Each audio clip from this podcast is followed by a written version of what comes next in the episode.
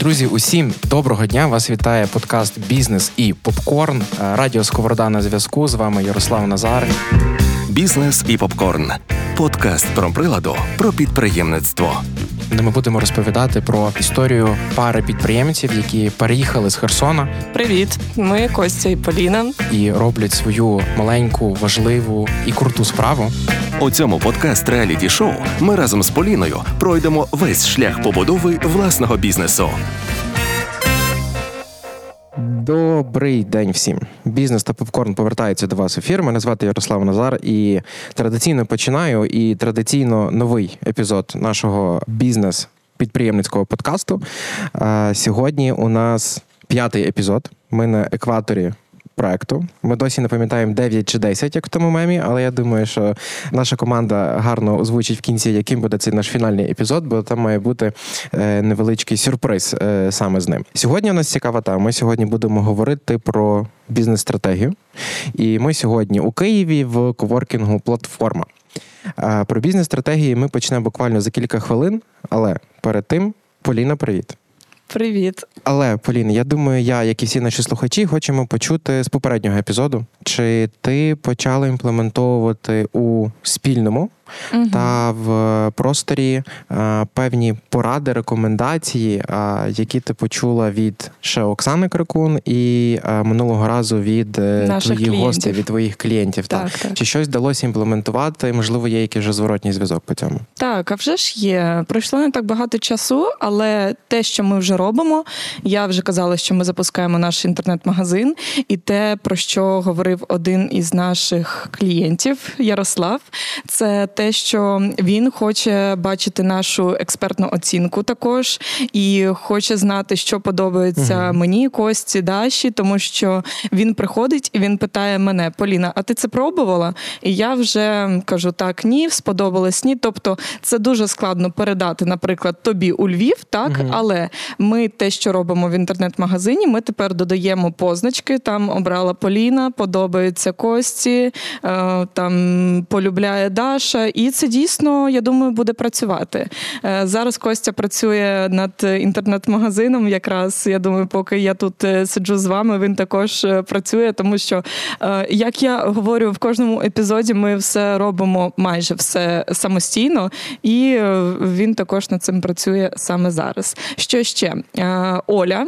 Наша клієнтка е, казала, що вона хоче більше офлайну, тому що Мгм. вона працює онлайн, тому що їй вже набридло це все. І так ми проводимо зустрічі і вже запланували зустрічі, і будуть майстер-класи. Тобто на цьому робиться більше акценту. І я зрозуміла, що вже не працює оця моя відмовка, типу, немає часу. Я розумію, що це потрібно людям, і все, Поліна, знаходь час. Типу, так, тоді став щось на друге місце, а ось це на перше. Супер. Підкажи, чи ви щось пробували робити зі зворотнім зв'язком? Якісь ідеї? Зі зворотнім зв'язком, так а вже ж. Та кожного дня ми щось робимо зі зворотнім зв'язком. І працюємо над цим. А вже ж, кожного дня, реально, Ярослав. Це головне. Ну що ж, друзі, це був е, швидкий рекеп наших попередніх попередніх двох епізодів. Якщо ви з нами вперше, ну не можу не рекомендувати вам вернутись на сам початок і почати слухати цю історію з епізоду номер один бізнес та попкорну. А Ми поки рухаємося в дрімучий ліс. Але дуже цікавий ліс, е, теми бізнес-стратегії. І е, нам сьогодні про бізнес-стратегії. І я би сказав, навіть такий швидкий консалтенсі сешн буде в нас відбуватися е, про бізнес-стратегії. Нам розкаже Андрій Миронюк. Андрію, привіт. Привіт, привіт. Андрій, е, ми довго говорили, як Андрія класно представити. Андрій сказав дуже гарні слова. Думаю, я їх просто передам. Людина, якій максимально подобається те, що він робить, отримує максимальне задоволення і е, не побоюсь цього слова кайф е, від роботи з людьми, від роботи з бізнесами, від роботи з клієнтами. Людина, яка точно ставить багато запитань і розставляє багато крапок над всіма і допомагаючи їх розставляти іншим. Андрій є своя консалтингова агенція, надзвичайний насправді досвід. Заходьте на його інстаграм. Е, Дуже багато цікавого контенту там. Шукайте його в Гуглі. І якщо у вас є питання, думаю, Андрій е, вам допоможе, принаймні випити кави з вами сходить і розкаже, скільки все це коштує. Це напевно важливо. Але я думаю, тут питання не в ціні, питання в, в цінності, яку воно по факту бізнесу принесе. Десь це так правильно. Так, гедонізм це завжди більше про цінність, ніж про ціну, тому ти, ти правий. Супер. Е, перш ніж ми перейдемо до нашого такого експромту, е, хочемо розібратися, що таке бізнес-стратегія. Ти казав, що про це можна розповідати годинами, але от якщо от намагатись підсумувати це все діло, то давай відповімо на питання, навіщо вона потрібна взагалі. А, дивись, стратегія потрібна для того, щоб щось отримати. І класно, щоб ти а знав, що ти отримаєш, що це за щось, і б, щоб ти все ж таки його отримав. Стратегія, в принципі, це історія про те, як виграти, перемогти. Да? Там починаючи з військової стратегії, там все простіше. Бізнесова стратегія, як бізнесу досягти того, чого він хоче. Маркетинг, стратегія, маркетинг це ринок, як виграти на ринку, і так далі. і так далі. Тому, якщо, скажімо так, коротко про бізнес-стратегію, щоб зекономити 12 годин нашим слухачам прекрасним, то ми можемо домовитись з вами про те, що стратегія це чіткий вибір того, яку компанію ми будуємо. І дуже чіткий вибір цілей, яких ми хочемо досягнути. І це вибір кроків, які ми збираємось зробити, щоб досягнути цих цілей і побудувати компанію, яку ми хочемо побудувати. Стратегія то є якийсь документ, який ти постійно покликаєшся, вертаєшся, напевно, змінюєш це якась більше. От воно про візію, куди ми йдемо, щоб розуміло керівництво, розуміло команда, там на роки і так далі. От як сприймати бізнес-стратегію, знаєш, на кожному рівні? Тобто, що вона є для кожної людини в команді? А, Дивись, стратегія це те, що є в головах у команди. Майже кожен клієнт, який приходить до нас, в нього на сервері лежить дві-три класнючі стратегії, дорогущі. А, І ти такі їх дивишся, і вони реально бувають класні. І ти кажеш: Вау, у вас ж тут стратегія, так а що ждеш оці ж от результати? І вони кажуть: ти знаєш, я кажу, вибачте. Не розумію. Ну, коротше, нам її презентували, воно все було класно, ми заплатили дуже дорого, але щось ми її потім не реалізували. Та? І це, от коли ти кажеш про документ, і насправді дуже багато бізнесів. Е- Трапляється такі, принаймні, в яких от є галочка, нам треба зробити стратегію. Що для вас? Ну, щоб була, та? Ось, і щоб була в значенні документа, а ти купуєш її е, за скільки там хочеш, дешево чи дорого, завантажуєш її на сервер, ніколи в неї не дивишся або дивишся сам як власник, тільки чи керівник. По факту нічого не реалізовується. Через якийсь час ти маєш е, файл дорогий, гіркий присмак даремно витрачених грошей і думаєш, що робити з бізнесом. А яким він має бути? Хто? Бізнес? Так, бізнес-стратегія. От яким вона має бути не файликом на сервері, а от е, те, що ти намагаєшся. Давай ну, зі своєї перспективи, як ти намагаєшся подати бізнес-стратегію. Тобто, що вона має бути для власника, власниці бізнесу? А, дивись, для власника власниці бізнесу це має бути точно синхронізація команди. Та особливо, якщо власник не один, а їх декілька. А навіть якщо один, в нього є команда. І тут дуже важливо, щоб ця команда разом з тобою, ви всі гуртом домовились. А, про візію. Візія це те, яким ми бізнес будуємо. Та, от ти коли збираєшся будувати будинок, уяви, що ти зібрав людей, всі класні. Вони навіть всі ну, профільні, дуже хороші експерти. Там той, хто цеглу кладе, він прямо good, і бетон мішають смачно, там, і значить штукатурка, все як має бути. Але ви не домовились, який ви будинок будуєте.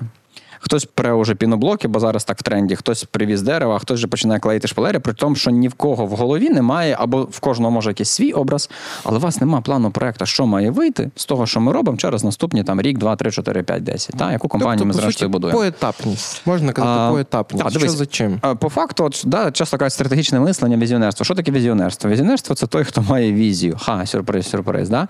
Візія це бачення дуже чіткої картини, яким буде бізнес, який ми зараз робимо через 5-10 років. От знаєш, якщо дивитися автобіографії або читати ці книжки, там дуже класно в таких прям гіперуспішних людей. Часто зустрічаються такі пункти, де він каже: От ми в 50-х роках там чи в 60-х, коли цю штуку починали, ми ще сиділи в підвалі, але бляха, я вже дуже чітко бачив, як отут на Манхеттені, от прямо нас буде от такий офіс. Я навіть уявляю, які там ручки на дверях. Розумієш, і це дуже великою мірою е, є отой може бути їхній секрет успіху. Бо якщо ви зібрали там 20, 30, не дай Боже, 100 тисяч людей, і реально ви не домовились, що ви будуєте, то уяви, що може бути з будівництвом будинку, а бізнес це набагато складніше, бо це дуже така ненамацальна річ. Тому перша історія, е, стратегія це те точно про визначитись і домовитись, що ми будуємо. Угу. І ця штука вона має бути дуже надихаюча. Бо що хороший бізнес це ідея, покладена на систему. Тобто, надихаючи це місія, та до чого ми хочемо прийти, ми хочемо змінити. А, дивись, візія це те, що ми будуємо, ким ми хочемо стати. Місія це те, як ми до цього прийдемо. Та, тобто, як змінюючи світ, ми зможемо побудувати ту компанію, яку ми хочемо. Ось далі, по суті, каскадуються кроки. Візіонерство це здатність побачити ту компанію, яка буде через 5 років, Мгм. і каскадувати дуже чітко кроки до сьогодні, по яких треба до неї прийти.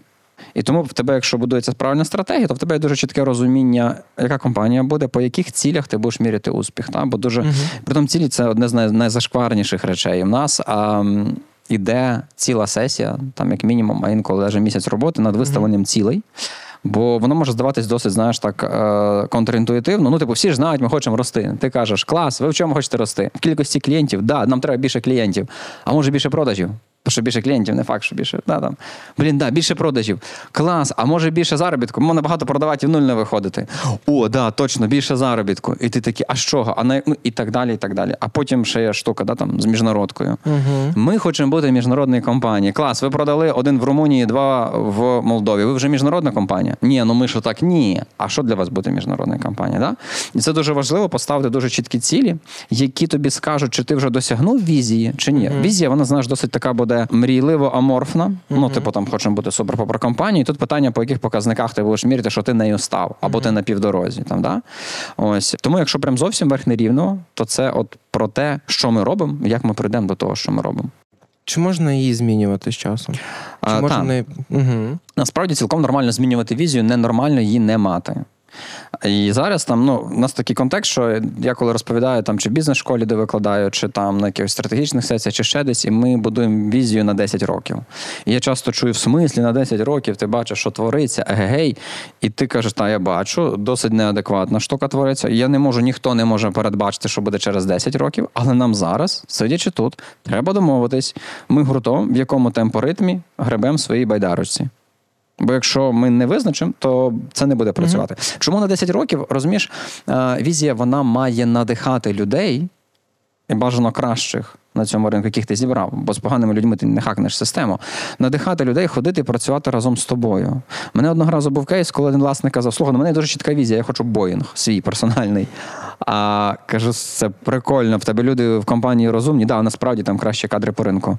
Да, да. Слухай, ти як думаєш, ці люди реально готові прокидатись кожного ранку о 6 і йти там, щоб ти купив Боїнг через два роки? Ну, мабуть, ні, да, мабуть, ні. Тому чому бізнес це ідея? Це супер надихаюча ідея, яка збере навколо тебе найкращих. Профі, і це не може бути, як правило, за гроші, бо гроші така річ, тобто вони мають бути та. Але потім тобі цю штуку треба покласти з цими талантами на систему, бо інакше ти не масштабуєшся.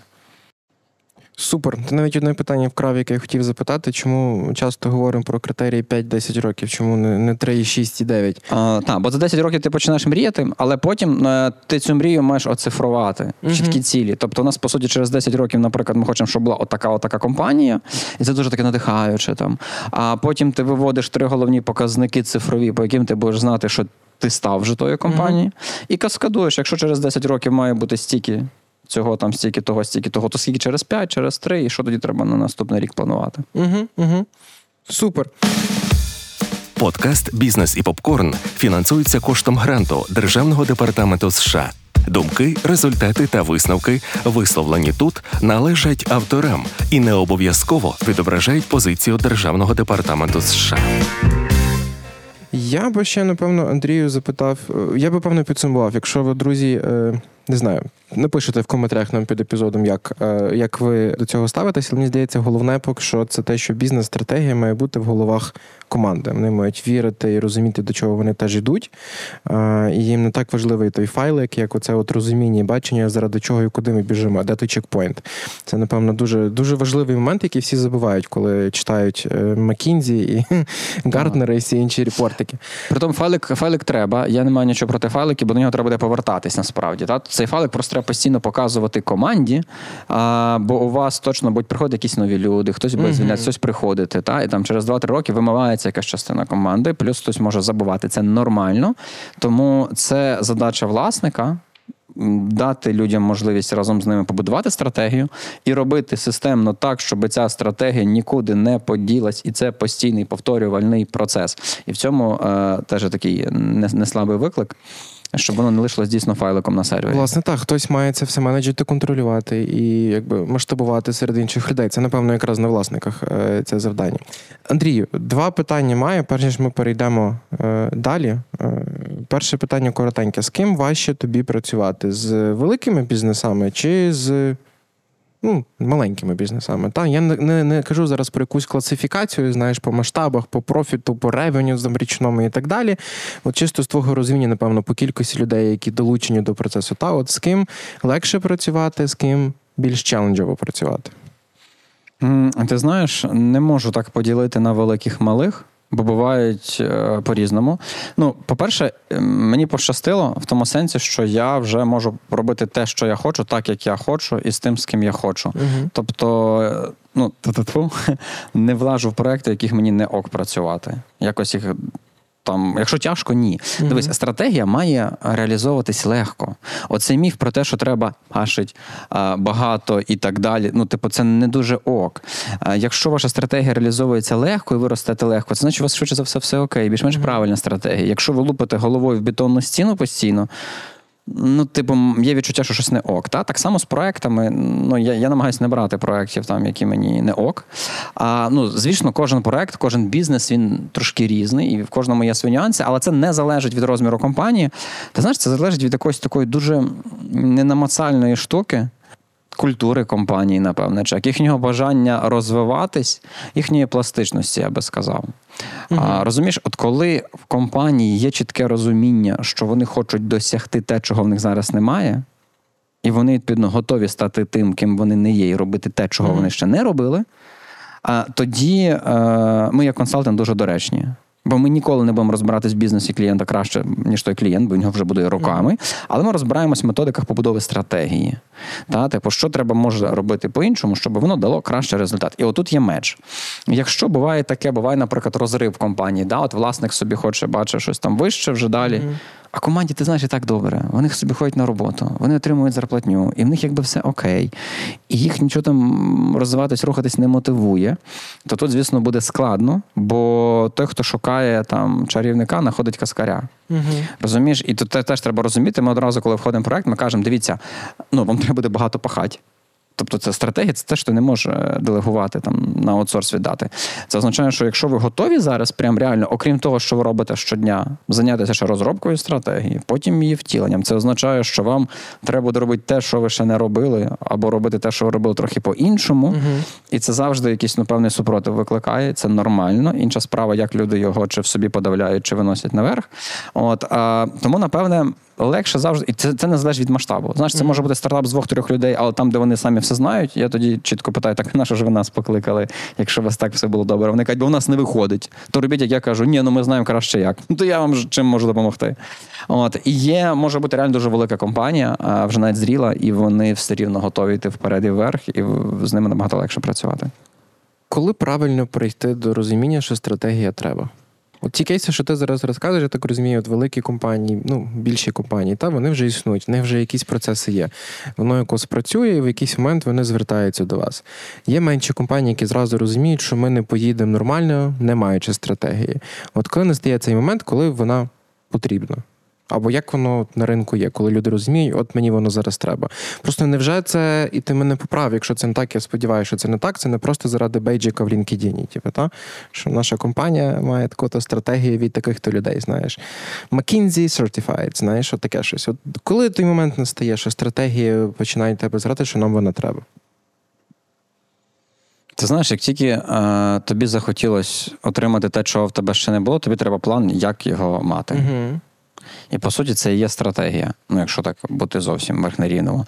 А мені здається, якщо бути прям таким більш предметним, ну напевно, якщо ви на етапі прям стартапу, тобто задача валідувати гіпотезу, да? типу, чи можна отак заробляти гроші? Ну, наприклад, ми придумали щось там, або ми підгледіли в людей якась потреба, ми придумали продукт, який її вирішує, і ми такі подумали: блін, мабуть, оце можна продавати не знаю, за 200 гривень. Давай спробуємо. От ви спробували. Тоді, напевне, що знаєш, такої глобальної прям стратегії в розумінні масштабному, може, ще й не треба, бо мета даного етапу зрозуміти, чи люди будуть реально купляти те, що ви зробили. Ну, в концепт MVP. От, та. а, та, і чи гроші, які вони платять, вони покриють затрати на виробництво того продукту, чи лишиться щось на ріст, бо без розвитку бути не може. Як тільки є розуміння, що воно спрацювало, ну, типу, кілька людей купили, і це не твої родичі, що важливо, і не друзі. От, а це якби такий відкритий ринок, вони купують, і ти розумієш, о, клас. І от далі в тебе постає філософське питання: що робимо далі? Ми до якої мети хочемо прийти, а як ми це будемо міряти? Друге, що вкрай важливо, ми як ринок виграємо. Просто ми починали стратегію, знаєш, так дуже верхнорівно, я якісь речі викинув. Зараз їх буду додати. В бізнес-стратегії завжди має бути відповідь на питання, як ми зробимо так, щоб нас обрав клієнт. Тобто поніс свої гроші нам, а не конкурентам. Бо ця історія цілий план. У мене реально були кейси, коли компанія каже, у нас була класна стратегія, і ми її все реалізували. Кажу, клас, так а чого ж ви до нас прийшли? Розумієш, консультанти, вони як пожежники, коли все добре, до них не йдуть. І Я тому розумію, що значить щось не так. Вони кажуть, дивись, на навпроти кожного пункту є галочка, але щось клієнти не прийшли. Тому стратегія завжди відповідь на питання: ти як зробиш так, щоб вони йшли до тебе, а не до твоїх конкурентів. Та? І відповідно, от в тебе є, який би продукт в тебе не був, він завжди має конкуренцію. Оця історія, що у нас немає конкурентів, дуже дуже наївна. Люди ж якось живуть зараз без вашого. Бачимо, ну живуть. Значить, якби це вже конкурент. Статус-кво це конкурент вашого супергеніального продукту, навіть якщо справді аналогів немає. Хоча аналоги будуть через два тижні, якщо це буде комусь цікаво. Бо швидкість зараз репліки дуже насправді висока. Так от, і по суті, як тільки тебе є розуміння, що ти маєш ідею. Тобі треба її масштабувати. І тут з'являється стратегія. Як ми будемо масштабувати, як ми зробимо на який ринок ми зайдемо? Що, до речі, теж важливо. Бо найгірше, що можна вчудити, це вибрати неправильний ринок. І не для тих, кому гіпотетично треба продукт робити продукт, пробувати їм продати, ну і так далі. і так далі. Тому у тебе вже постає ряд стратегічних питань. Типу, куди йдеш, на якому ринку ми тоді досягнемо цих цілей? Окей, як ми тоді зробимо, щоб на цьому ринку нас вибрали? У нас має бути якась потужна ціннісна перевага. Якщо у нас така ціннісна перевага, то які тоді компетенції нам треба розвивати, ну щоб підтримати цю ціннісну перевагу? Uh-huh. Да? Як тоді нас повинні сприймати люди? Бо якщо не знають, то не куплять, очевидно. Та значить, нас має бути якийсь бренд, бо це те, що вони про нас думають. Клас, як ми сформуємо цей бренд? Значить, що нам треба їм говорити? Це вже комунікаційна стратегія, щоб в них в голові склалось відчуття, що ми такий то бренд. Ну і там багато багато всього. Тому, напевне, як тільки у вас є розуміння, що ідея може бути робоча, і ви хочете перейти на етап бізнесу з етапу стартапа, то, мабуть, тоді вже треба трохи стратегувати. Бізнес і попкорн. Подкаст про приладу про підприємництво. Я якраз до Поліни хотів вернутися після цього питання. Е, Так що ми зараз з. Бо ми так насправді е, посерфили. Угу. Красиво по по, по різних по різних темах бізнес-стратегії, так е, знаєш, красиво обдивилися все, як воно є. І поки от Андрій розповідав, як ти проектувала це на простір і на спільне, якісь може тебе питання, інсайтики виникли? А, ну, по-перше, я дуже рада, що я тут е, сиджу і вас слухаю, тому що дійсно мені здавалося, я ось так постійно головою робила, і просто в мене вже шия болить, я її там накачала трошки, тому що дійсно цікаво і дуже корисно для тих, хто не слухав перший епізод, я рекомендую прослухати нашу історію з Костею і мою. Для тих, хто, якщо так коротко, то сказати, що у нас не було і немає стратегії поки що. Але я хочу її, а вже ж. І мені дуже цікаво зараз слухати Андрія і задати якісь питання, які я вже забула, поки я слухала, тому що неймовірно цікаво. Але для тих, хто прийшов до нас тільки на п'ятому епізоді, або для тих, хто прийшов тільки послухати про стратегію і послухати голос Андрія, то я скажу так, що коли ми відкривали про Сіркофі, це наша кав'ярня у Франківську, у нас вже є в Херсоні. Так, у нас взагалі не було ніяких думок про стратегію. Типу, було була ціль вижити. Типу, у нас є ось ці от гроші. Якщо ми не будемо нічого робити, то ми просто їх проїмо, проживемо. І ще там декілька місяців, тому що їх не так і багато було. Або ми будемо робити те, що ми вміємо. Ми відкрилися, пішли працювати, і так і працюємо до сьогоднішнього дня. Тільки там команда до 20 людей вже виросла. І так само і спільне. Типу, у нас. Ем, Е, можливість е, була. І ми такі, що ми будемо робити? Типу, е, будемо відкривати другу кав'ярню простір кофі або щось інше. І я настояла на тому, що я хочу щось інше. Типу, можна сказати, не те, щоб запасний варіант, але хочеться чогось спробувати. Ну, Звісно, я дуже ризикована в такий в такий час, так е, але це чисто з особистих потреб було і з потреб людей. Е, Це крамниця спільна, якщо коротко, це крамниця крафтових українських речей, і відкрилась вона в першу чергу для того, щоб у кожного українця, як мінімум, було більше українського вдома і тому подібне. І у нас є і інтер'єрні штучки красиві, і є продукти харчування і книги, і все-все-все, але українське. Але все є, але стратегії немає. Якщо вам без неї добре, то може нам не треба. А, ну, дивіться, ми працюємо зараз е, п'ятий місяць. І поки що я розумію, що є люди, які до нас повертаються, є нові люди, які до нас заходять, які потім, можливо, також повертаються. Але хочеться от якоїсь чіткості і розуміння. От дійсно, і хочеться бачити себе через 10 років, не дивлячись на те, що. Так, дійсно такий час, і тобі здається, що інколи що все пропало, і навіщо це все робити. Але все-таки по-правильному бачити себе, бачити себе там на десь на вершині, так, і до цього йти. Тому що а навіщо тоді? Так тоді це буде просто рутина, просто прийти на роботу, буде попрацювати. На місці. Так, якщо так, ти не знаєш, коли йдеш, сенс? ти просто ножками і тоді перебираєш. і команді дуже складно пояснити. От наразі те, що я у нас з'явилась юху, помічниця Даша, і те, що я їй зараз говорю, е, якісь там сенс, типу, вкладаю, це Даша. Ми повинні довести людям, що українське краще, що там в'ялені помідори українські смачніші, ніж там італійські. Дивись, ми повинні розповісти про кераміку так, щоб людина зрозуміла, що чашка ручної роботи кераміка коштує тисячу гривень, тому що, а не і чому людина повинна піти і віддати ці гроші нам, а не піти купити чашку там за 50 гривень в мас-маркеті. Тобто, і я їй це все розповідаю, розповідаю, але так дійсно хочеться більше чіткості, файлик, який можна підняти і розповісти наступному нашому е, помічнику, і для себе мати такий файлик також, тому що інколи опускаються руки, і треба самі собі сидіти і нагадувати, а для чого ти тут і для чого ти все це робиш. Це точно особливо запускаються руки. Е, Досить часта історія. Як правило, ну, частенько приходять підприємці, такі, знаєш, підвигорівши, називаємо їх так.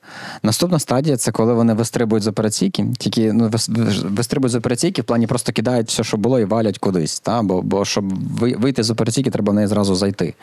От, а коли ти ще нічого не наладнав, просто згорів і потім, типу, гори воно все синім цим. То та, стосовно от натхнення, та така ж мотивації є насправді ж дуже три фактори, які реально впливають на те, на нашу прокрастинацію, на те, чи ми хочемо щось робити, чи не хочемо. Перше, це енергія. І тут, якщо ти замахався, інколи мене були випадки, коли я розумів, що тут стратегуй, не стратегуй, все одно отримаєш нічого. Краще піти відпочити 2-3 тижні і тебе попускає ok. Друга історія це моя мотивація, те, що ти кажеш. І якщо немає розуміння, для чого більшого ти це робиш, Особливо, коли подолали перший етап, як ти кажеш, тебе була ціль вижити. Вітаю, ви і досягли. Живі, живі, клас. Що ж не так? Ну, все, good. Що далі, не знаємо. Яка може бути мотивація? Ну і третє, звісно, це план.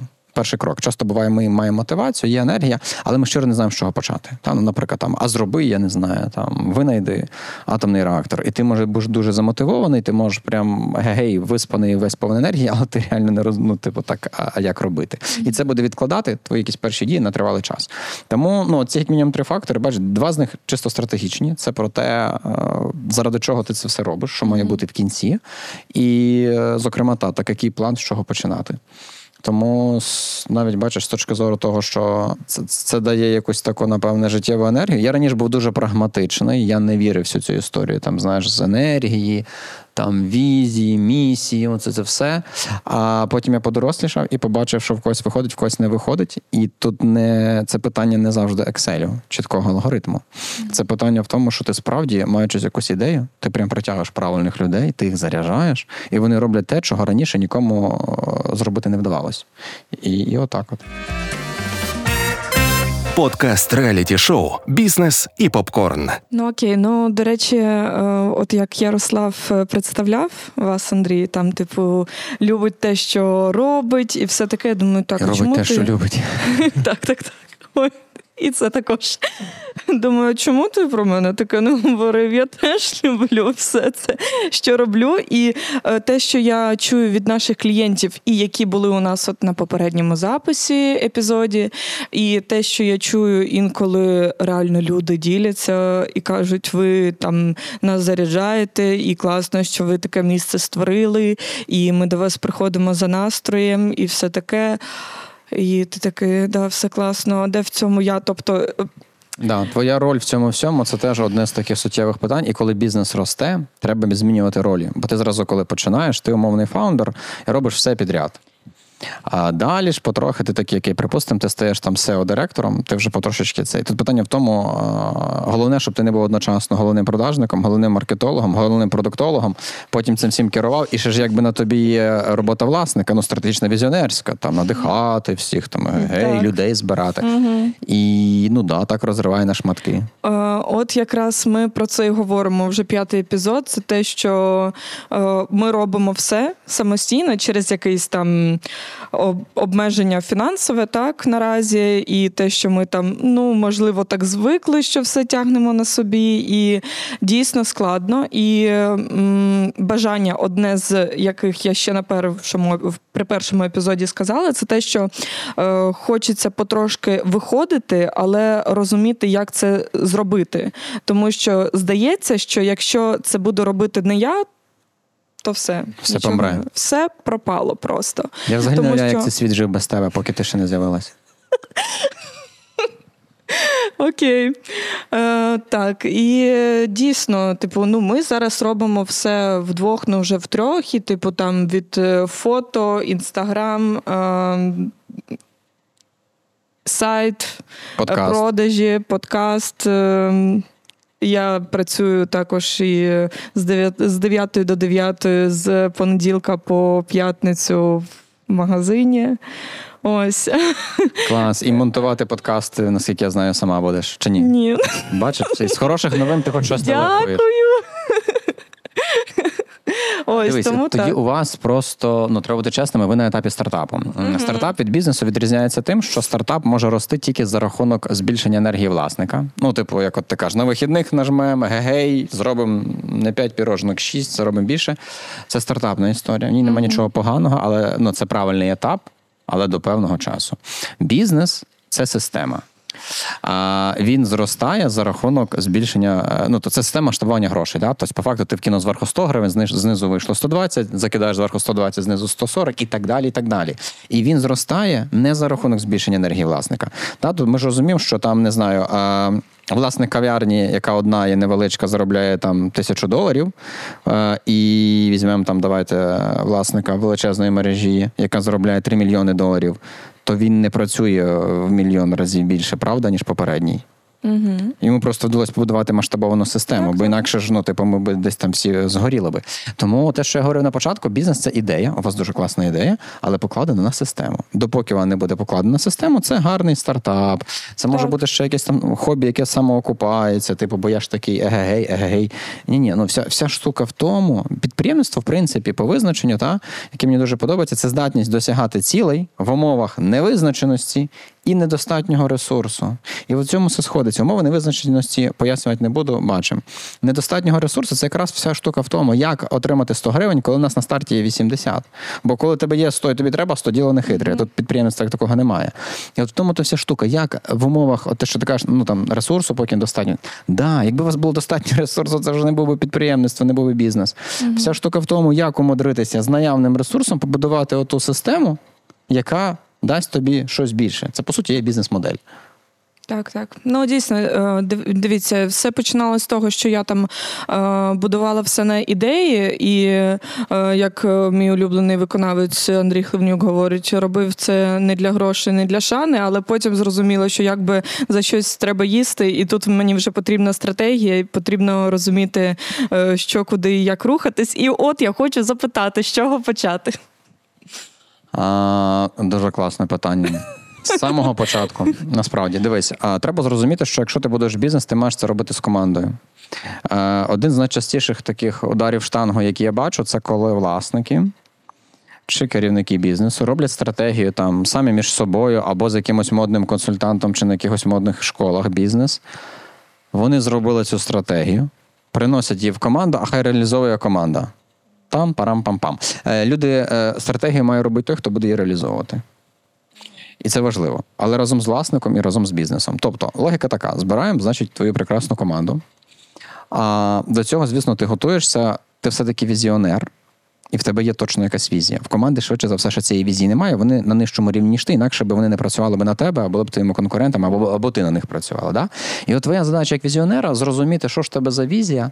Бажано, щоб ця ідея була настільки потужна, що нею могли би зарядитися інші люди, твоя команда, і прийти її зарядити. Часто у нас кожна стратсесія, ну зокрема перші, де ми розробляємо цю візію, починається з такого надихаючого слова власників, де от вони чесно приходять і розкажуть, блін, ви знаєте, ми цей бізнес почали там ще тоді-то, от воно почалося з того-то. І я от, і він прям, ти знаєш, він заряджає прямо людей. І інші підхоплюють. Підхоплюють як? Ти тоді починаєш будувати їхню візію. А що вас надихає? В якій би ви хотіли працювати компанії через 5-10 років? Дивись, цілком нормально, якщо комусь не відгукнеться. У мене були кейси, коли після страцесії звільнився маркетинг-директор. І я вважаю, що це хороший знак, бо якщо людина розумієш, коли нічого не ясно, всі щось роблять за зарплату, то в принципі як всі щось роблять. Але коли всі домовились, що ми конкретно вирішили, що ми туди, заради цього ми готові те-те-те, то тут уже дуже чітко є грань. Ти, ти з ними чи ти не з ними? І якщо ти не з ними, то краще вийди, звільни місце. Відповідно, теж я просто про це ж треба бути готовим, що коли почнеш з ними разом робити, може бути таке, що ти почнеш разом з командою робити стратегії, і ти побачиш, от хтось мені каже, ну дивись, вони мене ну зовсім не можуть. Ну, типу, да, тоді питання, на що ти зібрав таку команду? Ну, давай будемо чесними. Ти зібрав команду людей, які зовсім не вміють грати в футбол, і хочеш виграти з ними Лігу Чемпіонів. Ну, міняй команду потрохи там, да. Ну, Ані ти лишайся далі в стартапі, це теж окей е, для когось, але не обманюй себе. Тому перше, з чого почати робити стратегію, це зібрати з ними на стратегічну сесію, а передати їм свій запал, свою енергію. Вона в тебе точно є, раз ці люди разом з тобою. Я сподіваюся, не лише заради грошей. А, і тепер спробувати це все якось описати і домовитись. Розумієш, чому історія? Навіть коли двоє людей, їм треба домовлятись в парі. Ну, він хоче на футбол, вона хоче, значить, на виставку котів. І, а, або ми йдемо окремо.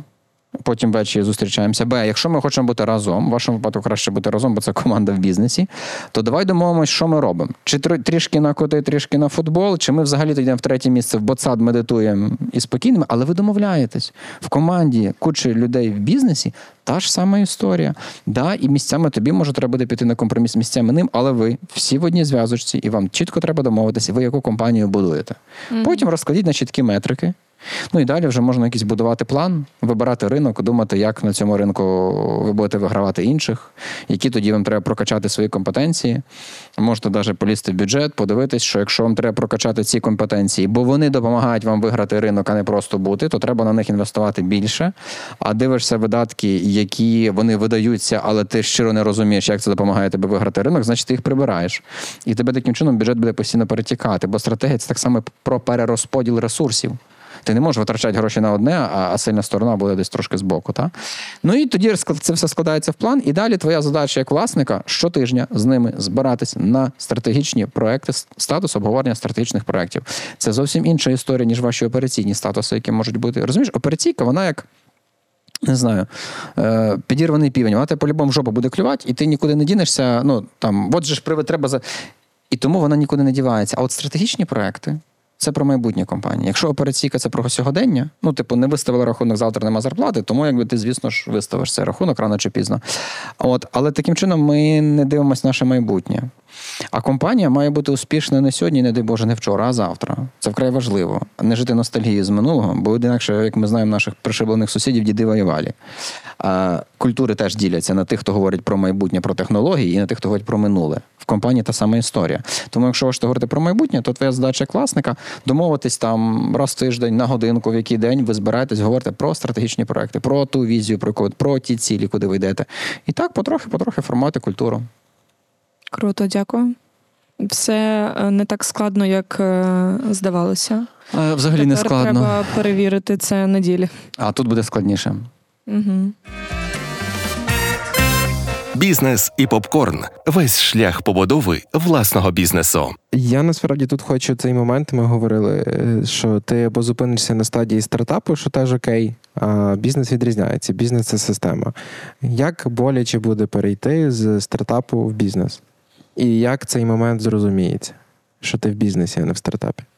Слухай, дуже класне питання. Я думаю, що як боляче переходити з стартапу в бізнес, це так само, як коли ти був електриком, і тобі треба стати сантехніком.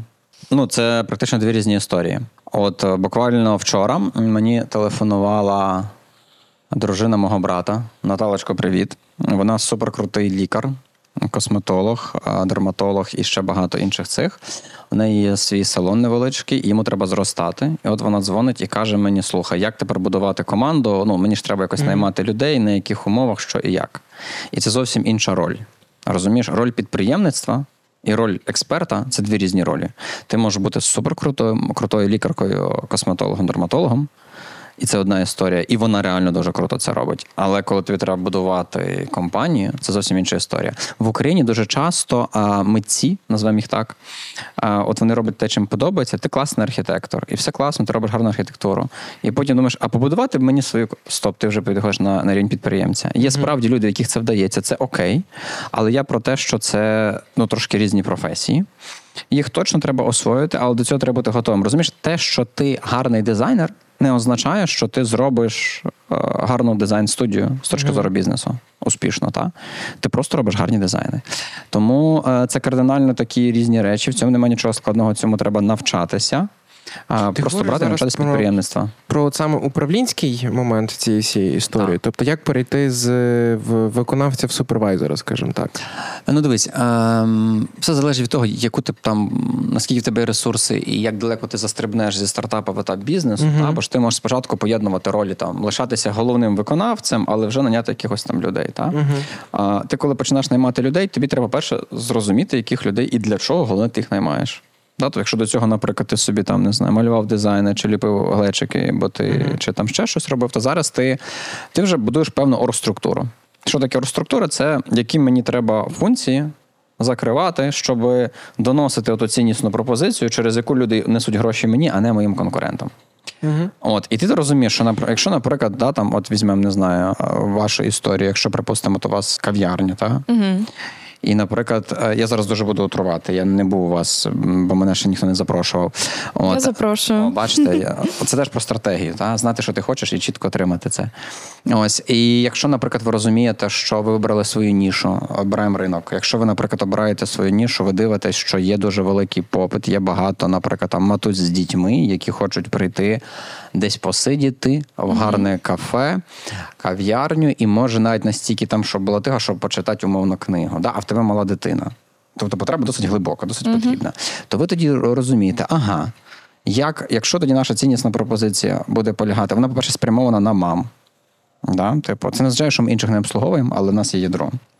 Е, тут, до речі, теж офтоп, вам не треба багато клієнтів. Це міф, що багато клієнтів дорівнює багато грошей. Я, коли був генеральним директором в компанії в Казахстані, е, яка була збиткова довгий час, ми вийшли в нуль і на прибуток. Це за рахунок того, що я звільнив деяких клієнтів. І, і це теж важливо розуміти, що не ганяйтесь за клієнтами, бо питання в тому, треба багато клієнтів, чим треба багато грошей. Коли це можуть бути різні речі. Та? Так от, достатньо, що ти обираєш нішу. Потім ти розумієш, ага, якщо ти більше, ніж просто кав'ярня, де можна випити кави і посидіти, а ти місце, де можна насолодитись кавою в спокої. І якимось ще своїм хобі книгу почитати, не знаю, ноутбучик позалипати. І значить, е, що хтось бере опіку за там дитину твою. Бо ти ж з дитиною ходиш, да? Наприклад, ви тоді, умовно кажучи, починаєте розбудовувати якийсь дитячий там невеличкий цей, і щоб бути ще крутішим, бо просто дитячий куточок там ну стрімно дітей лишити, бо вони можуть не давай наймемо один чи два умовних аніматора, які будуть з ними постійно гратися. І притом, більше того, давай зробимо так, щоб мама ще відчувала себе суперхорошою мамою. Ти не просто збагрив десь дітей, а вони їх будуть розвивати. Уявляєш, те прийшло половинка дня. Ти насолодилась кавою смачною, почитала книгу, а ще дитинка порозумнішала. Тобто в тебе є чітке відчуття, що ти ще й прям не просто десь дитину діла, да, пересидіти. І це означає, що це, наприклад, ваша ціннісна пропозиція. Що ми мамі даємо спокій, а дитині розвиток. І тоді, з точки зору оргструктури, да, ти розумієш, що значить тоді тобі треба аніматори, не просто баріста. Розумієш? І це дуже важливо, щоб оргструктура людей, яких ти наймаєш, ти розумів, ти їх для чого наймаєш, а Б, як це приведе тобі клієнтів. Не просто ми тут зібрали класну команду, а що тепер їм робити? Або часто, типу, там, знаєш, наймають. Я недавно чув такий цікавий кейс. Наняли крутого спеціаліста, ну прям C-level а. І коли він запитав, так, а у вас є десь описані мої обов'язки, йому сказали, так е, ти придумай щось, розпиши. Це жесть. Ну, типу, а вам то що треба? Я робити можу, що хочеш, і на сопілці грати. Та як це допоможе клієнтам? Е, Прийти до вас. І оця історія, тобто ти починаєш будувати оргструктуру. Та? Е, Якщо ти переходиш з стартапу, то перше, що ти маєш зробити, зібрати класну команду навчитись делегувати.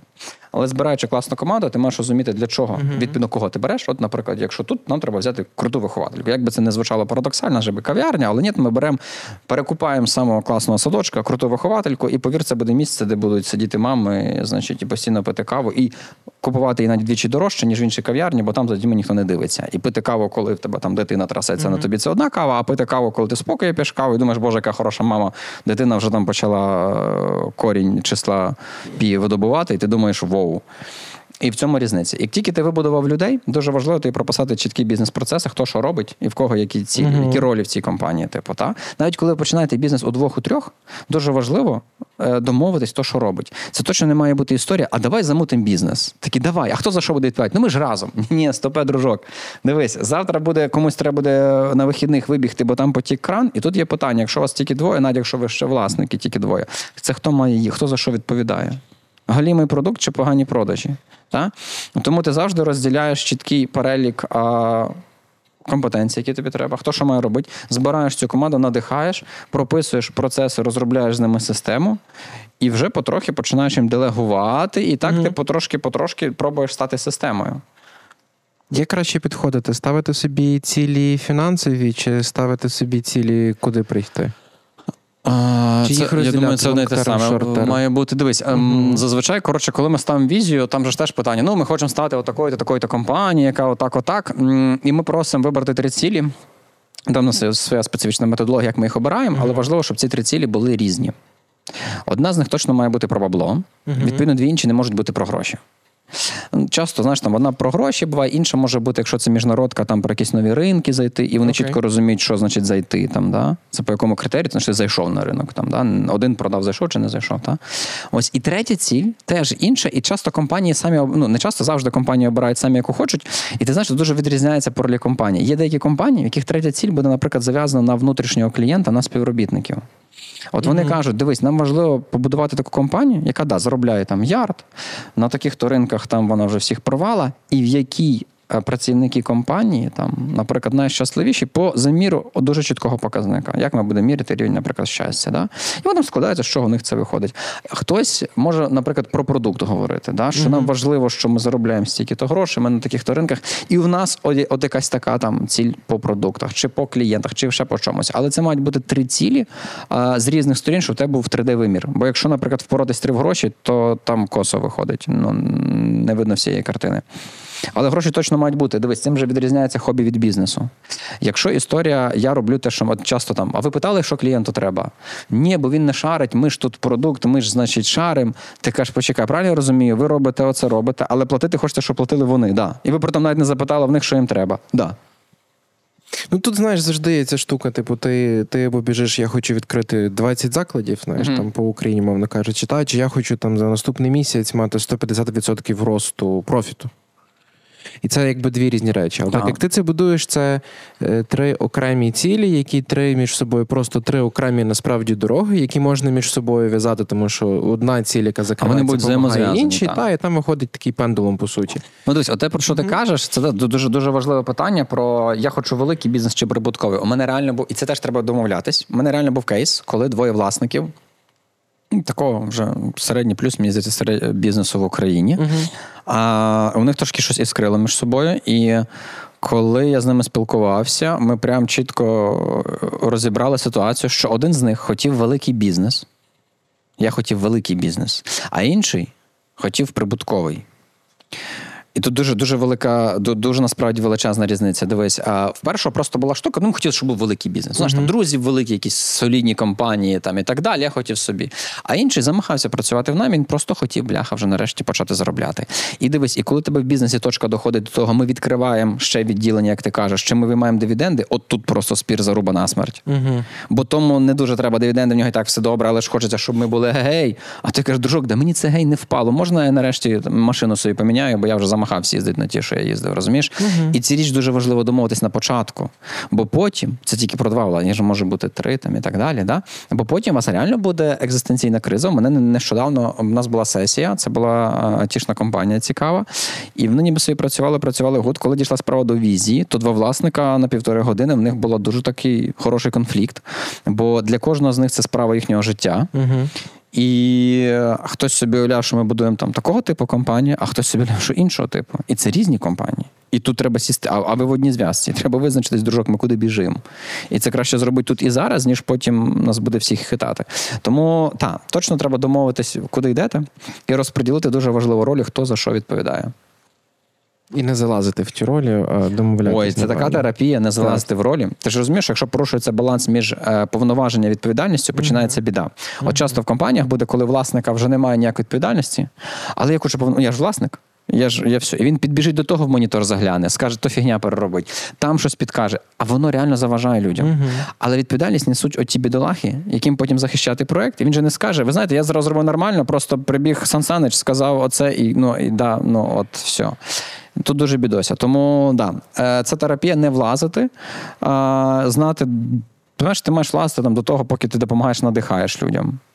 Але якщо ти хочеш побудувати систему, то тобі треба зрілих людей навчитись делегувати. Мені здається, що делегування насправді це те, що така найбільша, найсильніша перепона масштабуванні бізнесу. І от те, що ти кажеш, звикнути з тим, що вони ж не зроблять так класно, як я. І це теж правда. Тобто історія в тому, що ти маєш, ну, це така терапія, прям твоя над собою. Да. Е, ти, коли будеш делегувати, точно буде зроблено гірше, ніж ти робиш. Ну, здебільшого, на початках бізнесу. Це точно. Якщо тебе ж немає ресурсів, то теж треба розуміти. Якщо бізнес маленький, то ти, мабуть, не, можеш купити там самого супертопа е, за всі гроші світу, який робить краще за тебе, інакше, мабуть, би він би тебе купив, а не ти його. Та? Тому ми розуміємо, що там буде йти на компроміс. Але та. Це історія про ріст. Ти хочеш все життя робити далі сама, чи хочеш, наприклад, щоб бізнес зростав?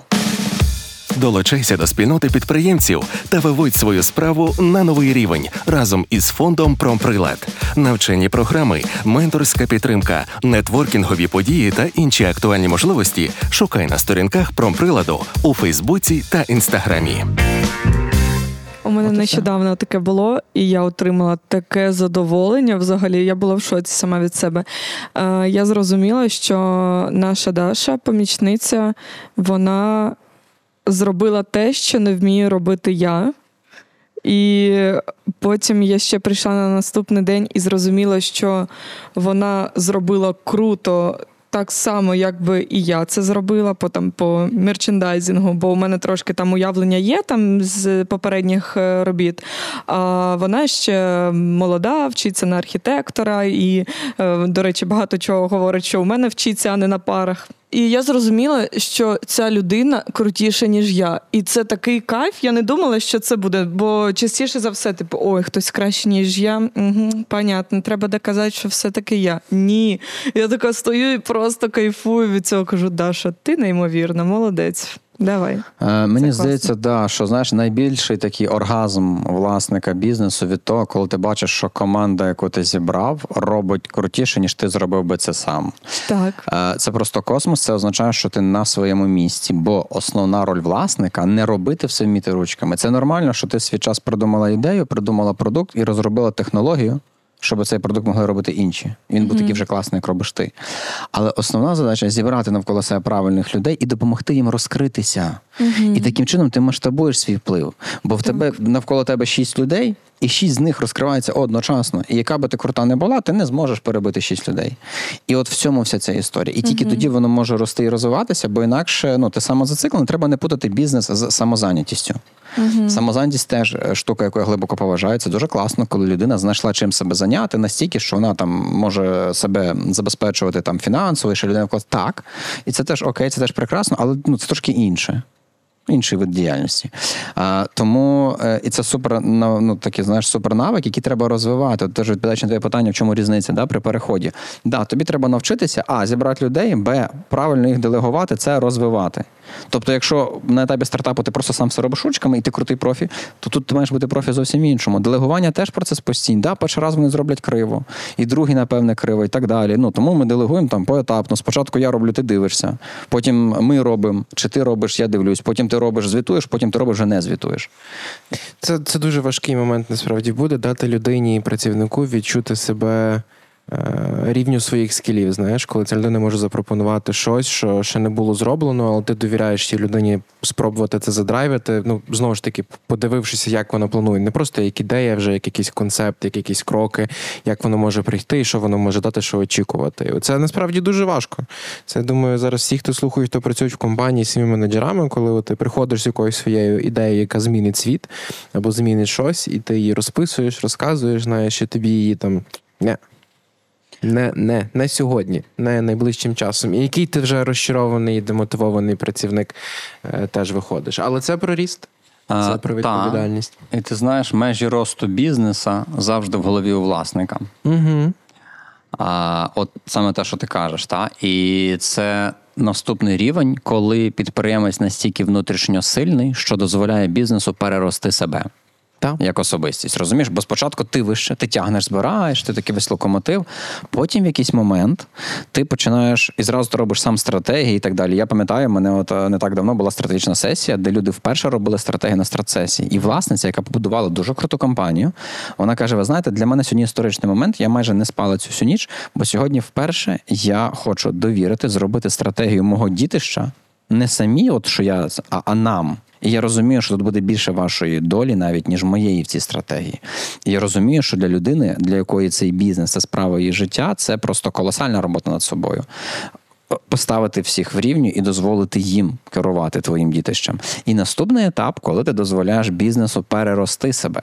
Там ми розуміємо, що всі великі бізнеси не знаю, там візьми е, Білл Гейтс, там Безос. Ну вони ж переросли. Будь-який потужний бізнес переріс вже свого засновника. Та Гейтс недавно десь я читав, що він казав, якось я хотів глянути, як там вони цей код. Ну я, я, я нічого ж не розумію.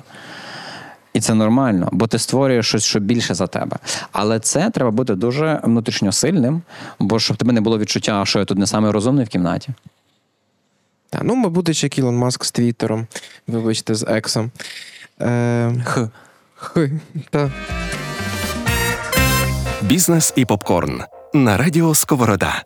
Андрій, якби ти міг, от зараз ми насправді багато багато суперцікавих речей проговорили, чесно. Типу, тут можна сказати, що щось чат GPT вам може підказати, щось може нагуглити. Ми говорили про життєві побутові ситуації, які от стаються в процесі формування бізнес-стратегії. Я думаю, в цьому найбільша цінність. Але от послухавши Поліну, Андрій, які би. Топ-3. Я не скажу поради, я не скажу рекомендації. Я скажу топ-3 речі, про які класно подумати, було б по лінії. Ти б порадив. Поліна, а що ти хочеш? Ну, бо я, щоб тобі щось порадити, треба зрозуміти е, дельту між тим, де ти хочеш бути, де ти де є зараз. Тоді мені буде легше порадити. Ну, Це також роздуми не на одну годину так. і не на 10 хвилин. Е, що хочеться?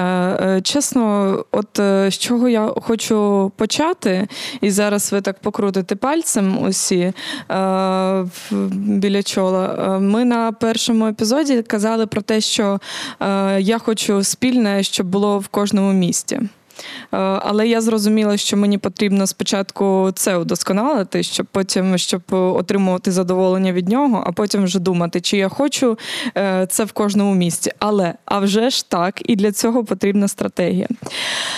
Окей, хочу спільне в кожному місці. Хочу, щоб українського було більше у кожного українця і не тільки, щоб українське удосконалювалося, щоб українці удосконалювались і збиралися об'єднувати не тільки українське, а і українців. Це про те, що я говорила, що ми будемо і вже проводимо офлайн зустрічі. І, до речі, вже в ході е, твоєї розмови і е, розповіді я зрозуміла, яка нам потрібна людина людина і для чого. Е, ти говорив на прикладі дитячої кімнати в кав'ярні, я подумала про те, що класно було б в спільному мати ту людину, яка б е, от сьогодні субота, так у нас. Е, і я тут в Києві на записі подкасту. А я взагалі-то хотіла в суботу провести майстер-клас квітковий. І та-дам! Я його не проводжу, тому що я тут. І так, мені потрібна людина, яка буде займатися організацією цих подій, і так, щоб е, люди знали, що в суботу або в неділю на вихідних в спільному. Точно щось буде, чи то майстер-клас, чи то дегустація, чи то ем, зустріч з якимось майстром крутим і таке подібне. Тому що це я вже почула на попередньому епізоді на записі, що людям потрібні офлайн зустрічі. Так, щось кудись я не туди пішла. Що я ще хочу, так? Слухай, бажання це прекрасно. Не зупиняйся. Ой, так, окей. Е, Що стосується спільного, ну дійсно хочеться, щоб українці купували українське і щоб гроші залишались в Україні, і щоб е, крафтерів ставало більше таким способом, і щоб розвивалось українське і Україна. Слухай, ну це ж прекрасно. Дивись. А, стосовно топ-3 моїх поради, але не поради, ти сказав. Речі, про які подумати і Подумати. задумуватись. Так. Дивись, а, точно дуже чітко описати, прям, що має бути в кінці. Да, пункт призначення. Навіть коли Google карту береш, одразу ставиш точку, куди хочеш, потім де ти є, потім варіанти маршрутів. Дуже схоже тут. А друга історія а, знайти якомога найкращих, найрозумніших людей, до яких ти зможеш дотягнутись. А, і запита поговорити з ними, якщо в них є люди, які вже на кілька кроків попереду тебе, які зробили десь щось схоже, може в інших країнах чи ще щось. Дивись, люди насправді набагато відкритіше допомагати, ніж нам здається. Знайди їх і напиши. Будь-кому зі світу там і сказати: слухайте, а можна вас поговорити з вами? Я от така, то хочу ось це. А запитай у людей, е, отримай поради від людей, на яких ти хочеш бути схожою або яким вже досягло, е, які змогли досягти щось, чого хочеш досягнути ти. І вони тобі дадуть дуже хороший точно список порад толкових. Потім збери, е, мені здається, точно треба зібрати навколо себе суперкласну команду. І от, напевно, крайня історія це знаєш, як зробити так, щоб людям, які суперталановиті, суперкласні, було цікавіше і вигідніше з тобою, ніж без тебе. І от якщо ти зможеш їх цих розумних людей поєднати і запустити собі в команду, надихнувшись людьми, які вже прямо на кілька кроків вище, маючи дуже чітку ідею, куди ви йдете, ну дуже мало шансів, щоб промахнутися, якщо чесно. Аж сльозка тут з'явилась. Я сподіваюся, це про радість. Ну так, Ти уявила пункт призначення просто Так. в цей момент. так. Друзі, це був п'ятий епізод бізнес та попкорну. Сьогодні ми говорили про бізнес-стратегії. Я б сказав, більше ми говорили про, про людей, їхні взаємовідносини і про страхи, напевно. Про страхи, про челенджі, про те, як треба все проходити, перестрибувати, і, напевно, не боятися і розуміти, чому, чому це треба робити і куди воно веде. Е, Андрій Мирнюк, Поліна Дудченко, Артем Галицький за режисерським пультом. Я вже давно з Артемом разом не працював, тому мав сказати це. І Ярослав Назар, е, як ваш е, закадровий голос. Слухайте епізод номер 1, 2, 3, 4 і цей 5. Е, Слідкуйте за нами в соцмережах. І, друзі, точно по цьому епізоду попрошу. Напишіть в коментарях свої історії, коли вам було важко делегувати. Ви були на роздоріжжі і не розуміли, що робити з вашою маленькою справою. І якщо у вас є питання до Андрія чи Поліни, чи до мене, то теж будемо раді почитати. І почуємось. Усім па-па. Па-па. Бувайте. Друзі, усім доброго дня! Вас вітає подкаст Бізнес і Попкорн. Е, Радіо Сковорода на зв'язку. З вами Ярослав Назар. Бізнес і попкорн. Подкаст про приладу про підприємництво. де ми будемо розповідати про історію пари підприємців, які переїхали з Херсона Привіт, ми Костя і Поліна. і роблять свою маленьку, важливу і круту справу. У цьому подкаст реаліті шоу ми разом з Поліною пройдемо весь шлях побудови власного бізнесу.